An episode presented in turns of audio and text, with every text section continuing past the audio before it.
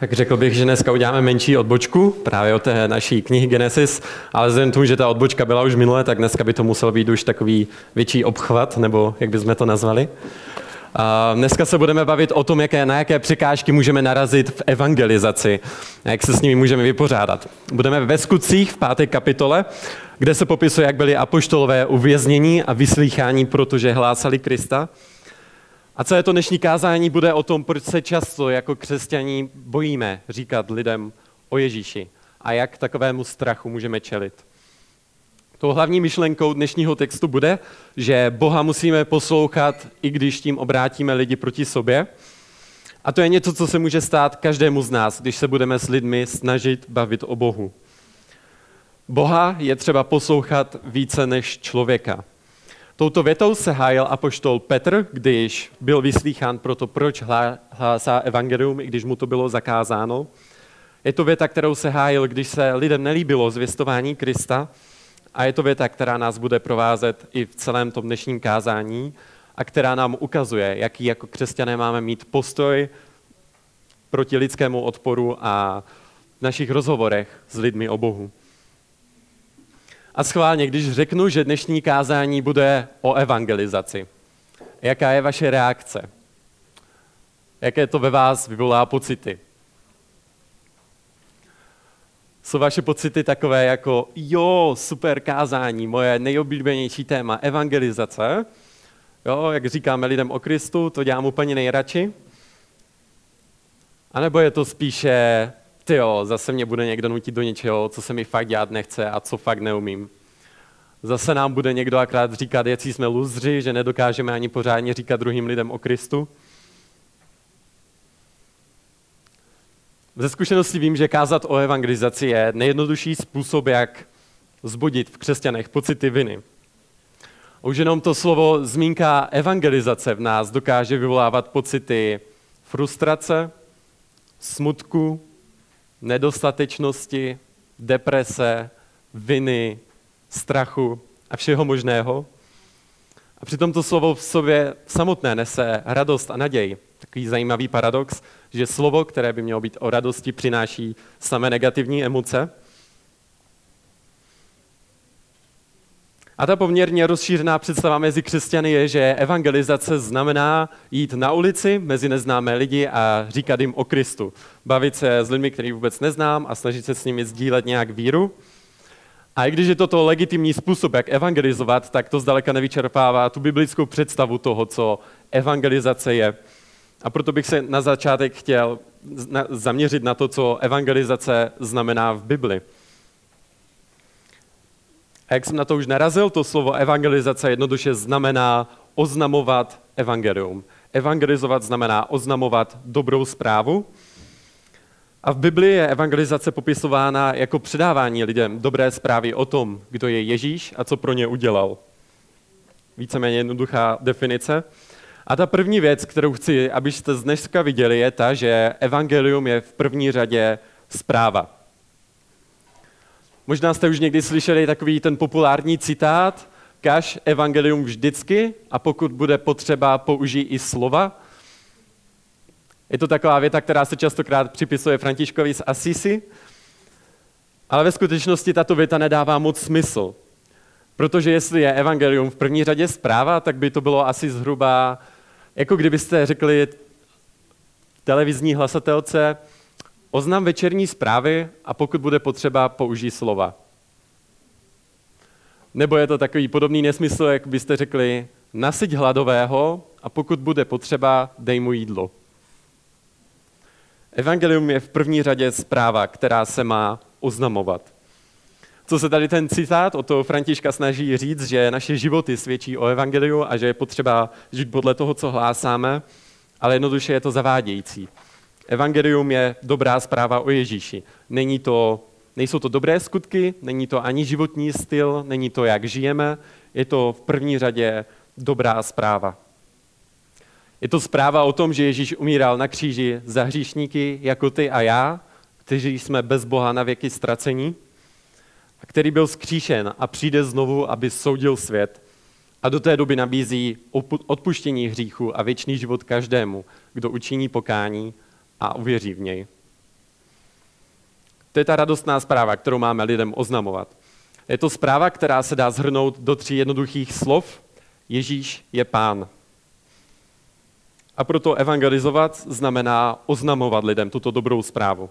Ať už jste na ulici a bavíte se s lidma, které neznáte, nebo ať už vyučujete svoje děti o Bohu, anebo říkáte evangelium kámošovi u piva. Všechno to je evangelizace.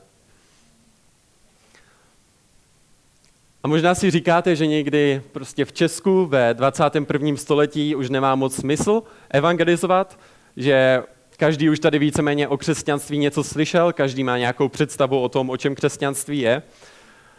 Ale můžu vám garantovat, že kdykoliv budete lidem říkat evangelium, tak to pro ně bude dobrá zpráva. Bude to pro ně dobrá novina, protože většina lidí, i když je stále 21. století, i když uplynulo 2000 let o Ježíšově smrti, tak nemá o evangeliu ani páru. Většinou, když lidem řeknete, že se nemůžou dostat do nebe skrze dobré skutky, tak tím budou šokováni. Bude to pro ně prostě něco nového. A když se doví, že můžou být zachráněni jedině skrze víru v Pána Ježíše na základě nezasloužené milosti, tak to bude vždycky novinka, bude to vždycky dobrá zpráva. Většinou mají lidé představu o křesťanech, že to jsou slušní lidé, kteří nemluví moc prostě, kteří nepijí moc alkohol a musí každou neděli chodit do kostela. Je pro ně představa o tom, že křesťan musí být dobrý člověk, aby se mohl dostat do nebe. A proto pro ně bude dobrou zprávou, když jim řeknete, že evangelium není v první řadě o nich a o tom, co oni musí udělat, ale o tom, co už Ježíš udělal z lásky na místo nich. A dnes se podíváme na to, jak apoštolové, takový první pošťáci této dobré zprávy v prvním století, byli kvůli hlásání Krista pro následování a vyslýchání. A později byli také pro toto svědectví zabíjeni. A my na jejich příkladu můžeme vidět, jaký by měl být náš postoj proti odporu lidí. A tou klíčovou myšlenkou dneska bude, že Bůh chce, abychom hlásali Krista, i když to obrátí lidi proti nám. U nás v Česku nám zatím nehrozí, že by nás někdo zabíjel nebo pronásledoval pro naši víru, a na druhou stranu se poměrně často můžeme setkat s negativníma reakcemi od lidí, když jim budeme říkat o křesťanství. Stát se křesťanem v Česku není úplně zrovna dvakrát ta nejpopulárnější věc, kterou můžete udělat. Pokud jsi křesťan, tak si dost možná přišel o přijetí u svých nejbližších, ať už to byla rodina, kamarádi, spolužáci nebo kolegové. Možná vypadáš jak blázen, a proto je pro nás důležité vědět, jaký má být náš postoj, když se proti nám budou lidé stavět. A jednou z centrálních myšlenek celé té knihy skutků, ve které dneska budeme, je to, že Bůh si používá nepoužitelné. Že Bůh si používá nepoužitelné. A klíčovou roli v této knize hraje Duch Svatý, který uschopňuje nespůsobilé učedníky k tomu, aby rozšířili zprávu o Ježíši po celé zemi. A ta kniha skutku nás učí, že mocí evangelizace je duch svatý. Že veškerá naše síla svědčit přichází z ní. A možná se dneska necítíš, že by evangelizace byla tvojí silnou stránkou. Možná se cítíš, že vůbec nedokážeš říkat druhým lidem o Kristu. A myslím si, že tak se častokrát cítí většina křesťanů. A že se tak cítili i samotní apoštolové. A proto to pro nás může být povzbuzením, když uvidíme, jak oni hlásali evangelium, kteří toho sami o sobě nebyli schopní. A můžeme být rádi, že máme za vzory právě apoštoly, protože Bible vykresluje apoštoly jako neschopné muže, kteří opustili Ježíše, Petr ho dokonce třikrát zapřel. A tady tito lidé jsou pro nás vzorem, jak můžeme zvestovat evangelium. To pro nás může být pozbuzením, když uvidíme, jak v nich Bůh pracoval a jak je změnil. A dneska budeme už v té páté kapitole, kde už jsou apoštolové odvážní, kde už směle stojí před židovskou veleradou a hájí se, proč hlásí Krista, i když jim to bylo zakázáno. A abychom viděli, co se s apoštoly stalo, že začali takto s odvahou kázat Krista, tak se potřebujeme dostat trochu do kontextu. Takže zhrnu rychle, co se stalo v těch prvních pěti kapitolách skutků. Po Ježíšově vzkříšení dostali učedníci od Ježíše příkaz, aby se nevzdalovali z Jeruzaléma a Ježíš jim slíbil, že na ně přijde duch svatý, kterým dá moc hlásat evangelium. Ježíš jim říkal v první kapitole skutků v osmém verši, dostanete sílu Ducha Svatého, který na vás se stoupí a budete mi svědky v Jeruzalémě a v celém Judsku, Samařsku a až na sám konec země. Dále vidíme, že Duch Svatý byl seslán na apoštoly během svátku, kterému se říkalo letnice, a to byl zlomový bod, kdy apoštolové začali hlásat Krista. Byli naplněni Duchem Svatým a v ten moment, kdy byli v Jeruzalémě židé z celého světa, aby slavili tento svátek, tak má Petr svoje první kázání před všema těma lidma, kteří byli v Jeruzalémě a na jeho kázání uvěří tři tisíce lidí. Dále pak skrze ně Bůh dělá zázraky, uzdravují chromé a nemocné a pořád nabírají na popularitě. A to se nelíbilo těm náboženským vůdcům, kteří tou dobou vládli v Jeruzalémě, kteří nevěřili, že Bůh křísí mrtvé a kteří záviděli apoštolům, že jejich učení začíná nabírat na takové popularitě. A proto apoštolové dostali od velekněží zákaz veřejně mluvit o Ježíši, a na to jim ale Petr odpověděl, že Boha je třeba poslouchat více než člověka a kázali dál. A to, co se tedy muselo stát, aby se z těch ustrašených učedníků stali lidé, kteří se nebojí hlásat Krista, bylo to, že museli být více naplnění Duchem Svatým. Skutky nás učí, že síla hlásat Krista pochází z Ducha Svatého, kterým nás Bůh naplňuje.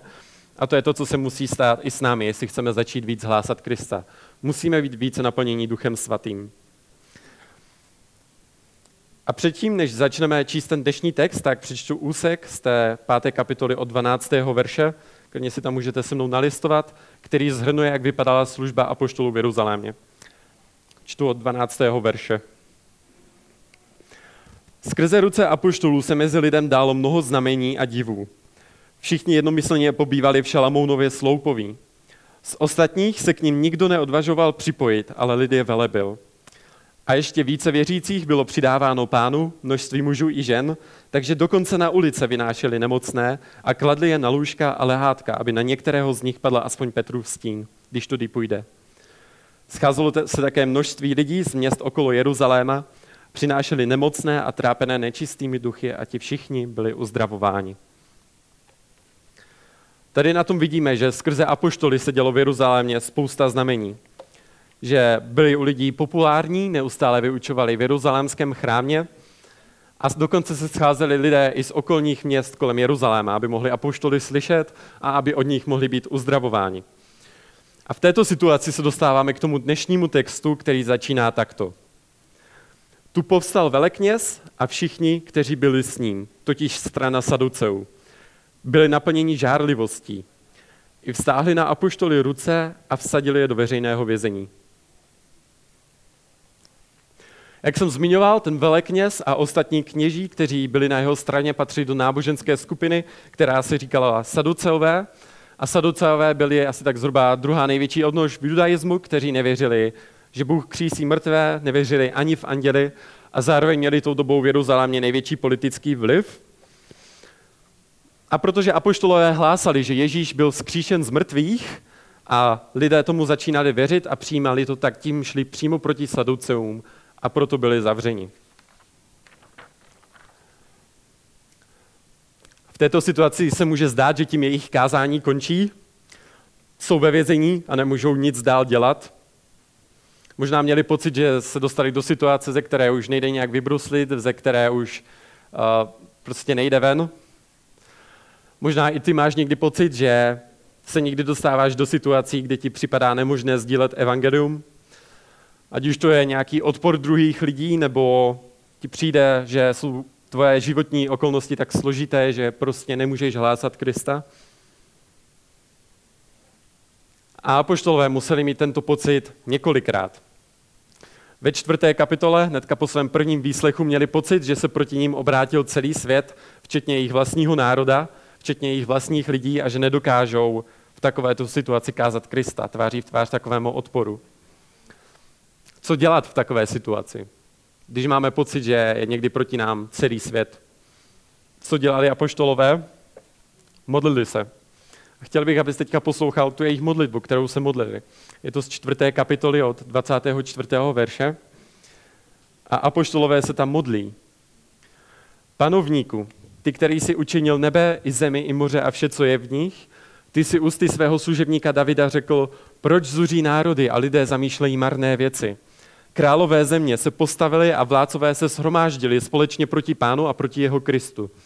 V tomto městě se opravdu sešli Herodes a Puncius Pilát spolu s národy i s lidem Izraele proti tvému svatému služebníku Ježíšovi, kterého jsi pomazal, aby učinili, co tvá ruka a tvůj úradek předem určili, že se má stát. A nyní, pane, pohled na jejich hrozby a dej svým otrokům se vší smělostí mluvit tvé slovo. Vztahuj svou ruku k tomu, aby se dala uzdravení, znamení a divy skrze jméno tvého svatého služebníka Ježíše. Když se pomodlili, zatřáslo se místo, kde byli shromážděni a všichni byli naplněni duchem svatým a směle mluvili boží slovo. Apoštolové se uprostřed všech těch pronásledování modlili především za smělost mluvit evangelium a za boží pomoc v těžkostech. A co se mi na té modlitbě líbí, je to, že věřili tomu, že jakkoliv se lidé staví proti Bohu, tak nakonec dokážou udělat jenom to, co Bůh už předem naplánoval. Naše smělost hlásat evangelium pramení z toho, že Bůh je svrchovaný nad lidským zlem a nic nezmaří jeho plány. A nemůže se stát nic, co by Bůh neměl pod kontrolou. Včetně toho, když se nás budou lidé snažit umlčet. Veškerá smělost kázat evangelium pochází z Ducha Svatého a proto se podobně jako apoštolové v těžkých situacích musíme modlit za plnost Duchem Svatým, který dokáže působit tak, jak bychom si to častokrát ani nepředstavovali. To je to, co Bůh bude dělat s apoštoly v následujícím verši, kdy se zdá, že apoštolové nemůžou dál hlásat Krista. Verš 19. Pánův anděl však v noci otevřel dveře vězení, vyvedl je ven a řekl, jděte, postavte se v chrámě a mluvte k lidu všechna slova tohoto života. Když to uslyšeli, vešli za úsvitu do chrámu a učili. V noci přichází k apoštolům do vězení nečekaná pomoc. Přichází anděl, který je vyvádí ven a říká jim, aby šli do chrámu a učili lidi. A na to jdou apoštolové do chrámu za úsvitu, kdy se tam schromažďovalo nejvíc lidí, protože se přinášeli raní oběti a učí lid. A chtěl bych, abyste si i tady v tomto textu všímali toho důrazu na učení.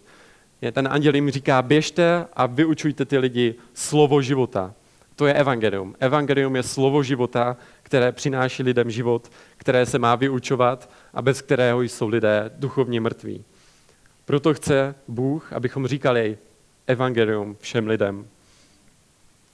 A mezi tím, co apoštolové vyučují v chrámě, tak se schází celá velerada, schází se velekněží na poradu, co s apoštoly provedou a pokračujeme druhou půlkou toho verše 21. Když se dostavil velekněz a ti, kteří byli s ním, svolali veleradu, celý sbor starších synů Izraele a poslali do vězení, aby byli apoštolové přivedeni. Když tam služebníci přišli, ve vězení je nenalezli.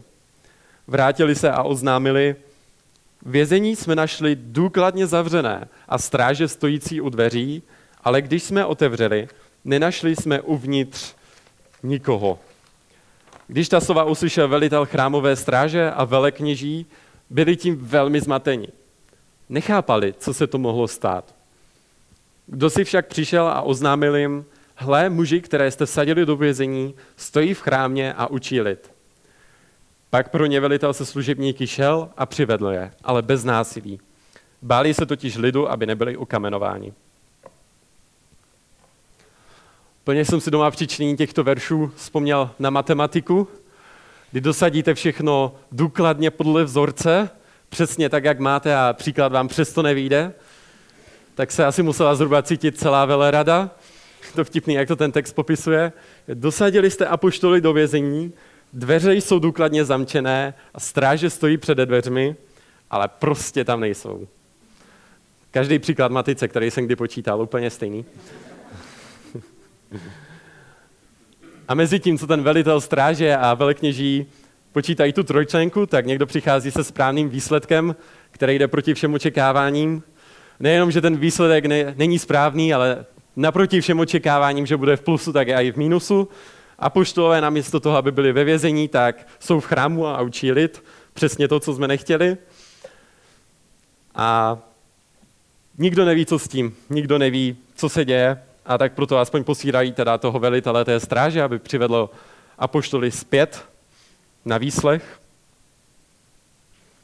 A budeme pokračovat dál tím veršem 27. Teďka se dostáváme do toho jádru, do toho jádra toho dnešního textu, ve kterém je ta klíčová myšlenka, která je pro nás nejdůležitější, takže teďka spozorněte a dávejte zvlášť pozor při tom, jak bude mluvit apoštol Petr. Verš 27. Když je přivedli, postavili je před veleradu a velekněz se jich otázal. Výslovně jsme vám přikázali, abyste neučili v tomto jménu. A hle, naplnili jste Jeruzalém svým učením a chcete na nás uvést krev toho člověka. Petr a apoštolové odpověděli, Boha je třeba poslouchat více než lidi. Bůh našich otců probudil z mrtvých Ježíše, kterého jste vypověsili na dřevo a zabili. Toho Bůh jako vůdce a zachránce vyvýšil na svou pravici, aby dal Izraeli pokání a odpuštění hříchů. My jsme svědkové těchto slov i Duch Svatý, kterého Bůh dal těm, kdo ho poslouchají. Apoštolové tady stojí před veleradou a jsou obviněni z toho, že šíří zakázané učení. Jsou obviněni z toho, že chtějí uvést na ty velekněze vinu za Ježíšovu smrt. A Petr jim na tato obvinění odpovídá, že Boha je třeba poslouchat více než člověka. A všimněte se jen krásně, Petr říká evangelium v jedné větě.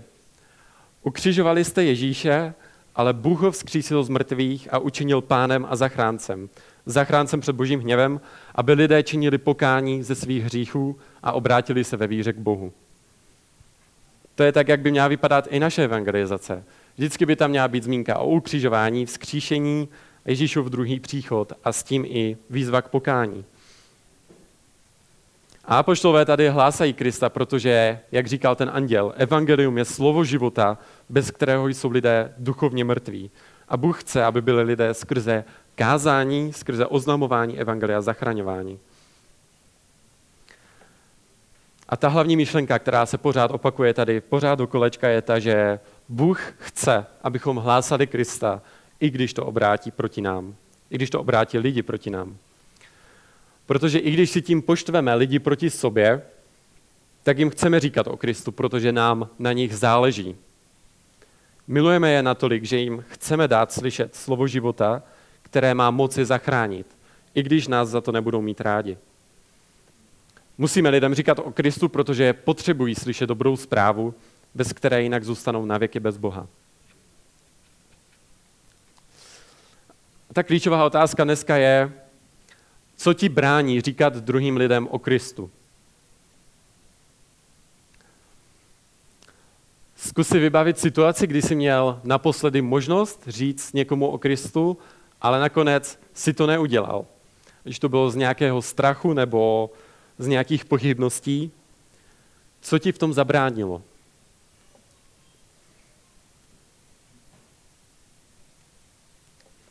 Byl to strach z toho, jak budeš před těmi lidmi vypadat? Byl to strach z toho, že když teď lidem řekneš o Kristu, tak tě přestanou mít rádi a nebudou se s tebou chtít bavit? Byl to strach z toho, že když teďka budeš sdílet evangelium, tak tě budou mít lidé za nějakého náboženského fanatika, který nedokáže mluvit o ničem jiným než náboženstvím? Nebo máš strach, že si tě lidé spojí s nějakou náboženskou sektou a vrhne to špatné světlo na evangelium? Co je to? Čeho se bojíš, když máš druhým lidem říkat o Kristu?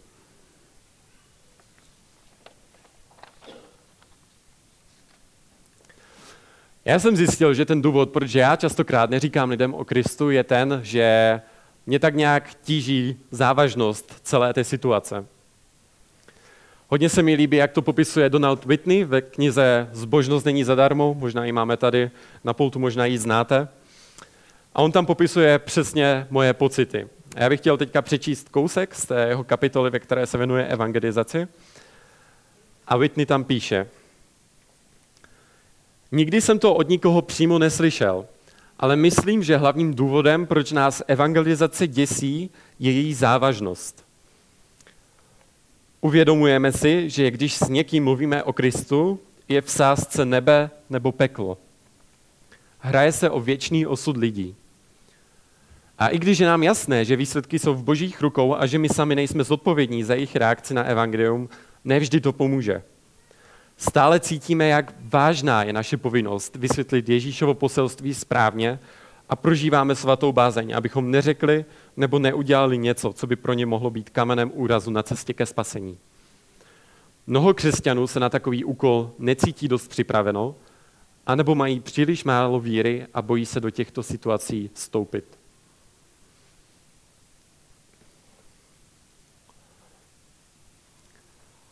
To, co ten autor tady popisuje, je přesně to, jak se cítím, když se bavím s druhými lidmi o Kristu.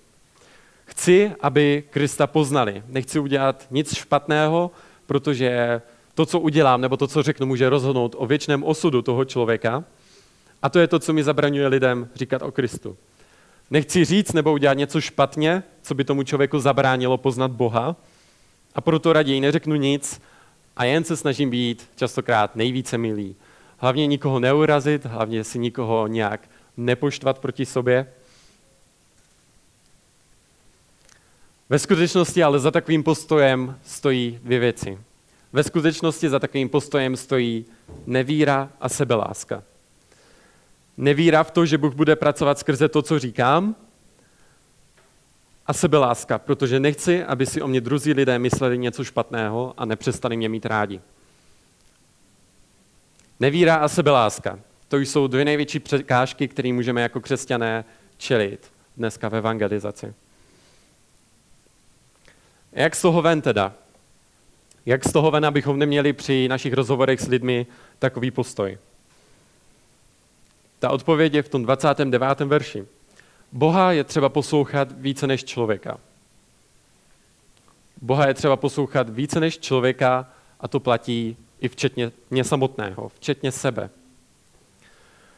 Protože co děláme častokrát tady v těchto situacích je to, že nasloucháme více svému vnitřnímu hlasu, více svým vlastním pochybám a myšlenkám o tom, co se teďka stane, namísto toho, abychom věřili božím slíbům a božímu slovu, které on říká, že nám bude pomáhat v evangelizaci. V takových situacích si častokrát říkám, když se mluvím s druhými lidmi o Kristu, že teď to nesmím podělat. Celé to teď stojí na mě. Nesmím udělat nic špatně. Častokrát si říkám, raději teď tomu člověku neřeknu evangelium, protože by to mohlo působit jako nátlak. Musím být na toho člověka hlavně milej, protože skrze to se ho Bůh dotkne víc, než kdybych mu teď řekl evangelium. Takovéto a podobné myšlenky se mi častokrát honí hlavou. Ale je tohle to, co nám říká Bůh? Říká nám Bůh někde, budu zachraňovat lidi skrze to, jak ty jsi milej, i když jim zrovna neřekneš evangelium? Být milý je boží moci ke spasení pro každého, kdo věří? Ne, to Bůh nikdy neříká. Bůh říká, že evangelium je mocí boží ke spasení pro každého, kdo věří. Klidně toho člověka uraž lidé svým stylem života uráží Boha každý den, tak můžou být pro jednou uražení zase oni. Ale hlavně mu řekni evangelium, protože skrze to Bůh zachraňuje. Ne skrze to, že se budeš usmívat jak měsíček na hnoji a budeš se snažit být co nejmilejší za každou cenu. A ten největší problém, který právě v takovýchto situacích máme, je malá víra. Nemyslím tím malou víru v Ježíšovu oběť, to má každý křesťan, i když se bojí druhým lidem říkat o Kristu. Ale myslím si právě, že v takovýchto situacích máme malou víru v boží sliby, že bude v evangelizaci s námi a bude nám pomáhat. Když se bojíme evangelizovat, tak je to proto, že máme malou víru v boží slovo, že nám pomůže a bude skrze nás pracovat. Věříš tomu, že Bůh skrze tebe zachrání někoho nevěřícího?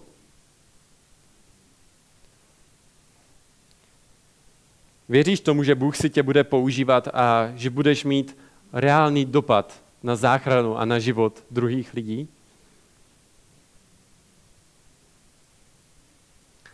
Možná si říkáš, že prostě nedokážeš říkat druhým lidem o Kristu. Chtěl bys to udělat, ale když máš tu možnost, tak se zadrhneš a nejsi schopný ze sebe nic vypotit. A už dopředu se častokrát cítíš jako spráskaný pes, protože už si to tolikrát zkusil a nikdy z toho nic nebylo v důsledku. Máš pocit, že jsi úplně neschopný, nepoužitelný, že to nedokážeš a že jsi pro Boha zklamáním. A v tomto máš pravdu. Jsi neschopný, jsi nepoužitelný a jsi pro Boha zklamáním. My všichni jsme, protože nejsou lidé, kteří by neselhávali. Nejsou lidé, kteří by nebyli pro Boha větším zklamáním. Ale zároveň pro Boha už nemůžeme být větším zklamáním, než když jsme mu nepatřili, než když jsme mu nevěřili a byli jsme mrtví ve svém hříchu. Pro Boha už nemůžeš být méně použitelný, než když jsi byl mrtvý ve svých proviněních, neschopný jakkoliv zareagovat na boží lásku a neschopný pro něho cokoliv udělat. Ale přesto tě Bůh zachránil. Ne, že bys byl schopný pro Boha něco udělat, ale protože on se rozhodl tě milovat. A teď pokud jsi křesťan, tak mu patříš a tvoje neschopnost říkat lidem o Kristu neznamená to, že tě Bůh přestane mít rád. Bůh se nás rozhodl milovat ještě, když jsme byli jeho nepřátelé. Tím spíše nás bude milovat teď, když mu patříme, když jsme jeho děti, i když selháváme a nesvědčíme. Pocit viny nás v evangelizaci častokrát daleko nedostane. Pomůže nám jedině to, že budeme více věřit v tomu, že Bůh nám bude věrný a že si nás bude používat, že sám bude svědčit skrze naše slova. A v tom je nám utěchou právě kniha skutků. Bůh si používá nepoužitelné. Bůh nepřestal být věrný apoštolům, i když byli totálně neschopní a i když Ježíše opustili a zapřeli. A to, že teď nedokážeš svědčit, neznamená to, že tě Bůh přestane mít rád. Neznamená to, že ti Bůh neodpustí, protože jestli věříš v Ježíše, tak ti Bůh všechno odpustil. Už Bohu nic nedlužíš a patří mu, patříš mu a jsi jeho dítě a on ti slibuje, že bude s tebou a sám bude svědčit skrze Ducha Svatého v tobě. To je to, co říká apoštol Petr v tom 32. verši. My jsme svědkové těchto slov, i Duch Svatý, kterého Bůh dal těm, kdo ho poslouchají. Každý, kdo Boha poslouchá, každý, kdo věří v Ježíše, dostává od Boha Ducha Svatého a slib, že Pán Ježíš bude skrze tohoto ducha přebývat v nás a on sám bude v nás svědčit skrze nás. Chtěl bych uvést teďka několik veršů pro ilustraci toho, co nám Bůh slibuje v evangelizaci. Ten nejznámější verš, který se týká evangelizace, Matouš 28.19, kterému se říká velké poslání, kde Ježíš říká učedníkům, byla mi dána veškerá pravomoc na nebi i na zemi. Jděte tedy a čiňte mi učedníky ze všech národů. Křtěte je ve jméno Otce, Syna i Ducha Svatého a učte je zachovávat všechno, co jsem vám přikázal. A jak ten verš pokračuje? A hle, já jsem s vámi po všechny dny až do skonání věku. Ježíš nám slibuje, že bude s námi až do konce a to platí i pro evangelizaci. Máš po svém boku někoho, komu patří veškerá moc ve vesmíru a kdo ti říká, že bude s tebou, ať se děje cokoliv. Zvlášť v evangelizaci a přičinění učedníků. Další úsek je z Janova Evangelia z 14. kapitoly, kde Ježíš říká, Amen, amen pravím vám. Kdo věří ve mne, říká Ježíš učeníkům, kdo věří ve mne, i on bude činit skutky, které činím já a bude činit ještě větší skutky než tyto. Neboť já jdu k otci. V kontextu tím Ježíš myslí evangelizaci, v kontextu tím Ježíš myslí šíření evangelia. A dále jim říká, a oč byste požádali v mém jménu, to učiním, aby byl otec oslaven v synu. Požádáte-li mne o něco v mém jménu, já to učiním, aby byl otec oslaven v synu. Boží prioritou číslo jedna pro naše životy je, abychom říkali druhým lidem o Kristu. A Ježíš říká, že za cokoliv ho prosíme, a když prosíme podle jeho vůle, tak o nás vždycky slyší. Nemůže se stát, že by Ježíš nevyslyšel naši modlitbu o tom, když ho budeme prosit, abychom dokázali druhým lidem svědčit o Kristu. Předposlední verš, je to z Jana z 14. kapitoly 16. verš. Ježíš tam říká, a já požádám Otce a on vám dá jiného zastánce, aby byl s vámi na věčnost. Ducha pravdy, jejíž svět nemůže přijmout, protože ho nevidí ani nezná. Vy jej znáte, neboť u vás zůstává a ve vás bude. Nezanechám vás jako sirotky, přijdu k vám. Zastánce, Duch Svatý, kterého Otec pošle v mé jménu, ten vás naučí všemu a připomene vám všechno, co jsem vám řekl. Ježíš nám říká, že nás nezanechává jako sirotky, ale že máme Ducha Svatého. Že máme Ducha Svatého, který je náš zastánce, který stojí při nás a který nás všemu naučí, včetně tomu, abychom dokázali lidem říkat evangelium, abychom mohli dělat ještě větší skutky než Ježíš, ještě ve větším rozsahu, než to dělal on. Stačí ho o to požádat. A poslední verš, kterým bych chtěl ilustrovat tady tyto zaslíbení, je z Jana 3. kapitoly 34. verš. Tam říká Jan Křtitel, ten, koho poslal Bůh, mluví slova boží, neboť Bůh dává ducha bez odměřování. Neboť Bůh dává ducha bez odměřování. Tento verš říká, že Ježíš posílá každého z nás, abychom svědčili a že zároveň každý, koho Bůh posílá, tak tomu dává svého ducha bez odměřování, aby mohl svědčit. A to mně přijde úplně hustý, že Bůh tady v tomto verši říká, každý křesťan má přístup k moci Ducha Svatého v neomezeném měřítku. Protože Bůh dává ducha bez odměřování. A ještě na spoustě dalších míst v Novém zákoně se mluví o tom, že Duch Svatý je náš pomocník, že je náš přímluvce, který se sám ujímá našich slabostí, že je náš zastánce, který v nás bude přebývat na věky a všemu nás naučí, který nás bude naplňovat silou, abychom mohli svědčit a který v nás bude svědčit dokonce sám o sobě, aby lidé mohli uvěřit. Ježíš slíbil, že nám dá toto všechno, aby byl jeho otec oslaven. Jak jsem říkal, boží prioritou číslo jedna pro tebe je, abys říkal druhým lidem o Kristu. Abys byl schopný svědčit svým životem. A když Boha poprosíš o to, abys dokázal sdílet Krista s lidmi, tak se nemůže stát, aby se na tobě Bůh neoslavil a nepomohl ti v tom. A kdyby ti to dnešní kázání mělo dát jenom jednu jedinou věc, tak bych chtěl, aby to byla změna ve tvém postoji k evangelizaci. Chtěl bych, chtěl bych, abys více věřil tomu, že ti Bůh bude pomáhat a že bude měnit životy druhých skrze tebe. Ne proto, že ty bys byl něčím speciální, ale protože Bůh ti dává ducha, který je speciální. Bůh sice dopouští těžkosti v evangelizaci a častokrát v životech, ale povolává a uschopňuje nás nehodné a neschopné k službě evangelia navzdory všem překážkám. Bůh si používá nepoužitelné. To je to, co Bůh udělal skrze apoštoly a to je to, co Bůh udělá skrze tebe. Bůh ti nikdy nepřestane projevovat svou milost, protože na tobě chce ukázat, jak je věrný a dobrý k těm, kteří si to nezaslouží. To je to, co se píše v Božím slově, že Bůh nás zachránil, aby na nás v budoucích časech ukázal oplývající bohatství své dobroty vůči nám, kteří věříme. Bůh se nás v tomto nikdy nezná, ale bude k nám dobrotivý a laskavý, i když my jsme neschopní a i když si to nezasloužíme. A tady tyto boží sliby jsou to, co nám dává svobodu evangelizovat. To vědomí, že nás Bůh nepřestane mít rád, ani když selháváme, ale že zůstane na věky s námi a nikdy se nás nezřekne. To je to, co nás osvobodí od sebelásky a od strachu z toho, že nás lidé nebudou mít rádi. A nakonec, i když nás lidé kvůli Kristu odmítnou, tak to bude paradoxně ta nejradostnější věc, kterou kdy zakusíme. Protože v takové chvíli si uvědomíme, že to jediné, co máme doopravdy, není přijetí druhých lidí, není obliba u druhých lidí, ale je to obliba u Boha, který se nás rozhodl milovat. A podobnou radost měli nakonec i apoštolové v tom dnešním příběhu. Protože potom, co skončil ten jejich výslech, tak je velekněží chtěli zabít, nechali je zbičovat a naposledy jim pohrozili, aby neučili v Ježíšově jménu. A jak na to reagovali apoštolové? Je to v té páté kapitole v 41. verši.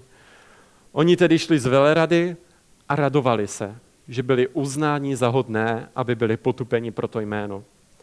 Každý den v chrámě a po domech nepřestávali učit a zvěstovat Krista Ježíše. Nikdy se nebudeme cítit Bohu blíž, než když nás lidé odmítnou kvůli evangeliu. Nikdy nebudeme více jako Ježíš, než když nás lidé přestanou mít kvůli němu rádi.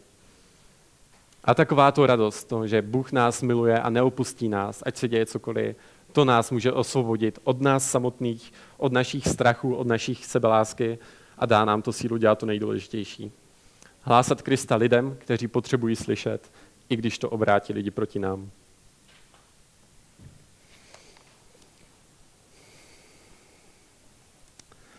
Nebeský oče, tak já ti chci moc poděkovat za všechna ta zaslíbení, které ty nám dáváš ve svém slovu, že ty budeš skrze nás pracovat svým duchem svatým, že ty v nás sám budeš přebývat a budeš v nás svědčit o Kristu. A já bych tě chtěl prosit, aby si nám dával větší víru v tato zaslíbení. Prosím tě za to, aby si nám odpustil naši malověrnost tady v tomto.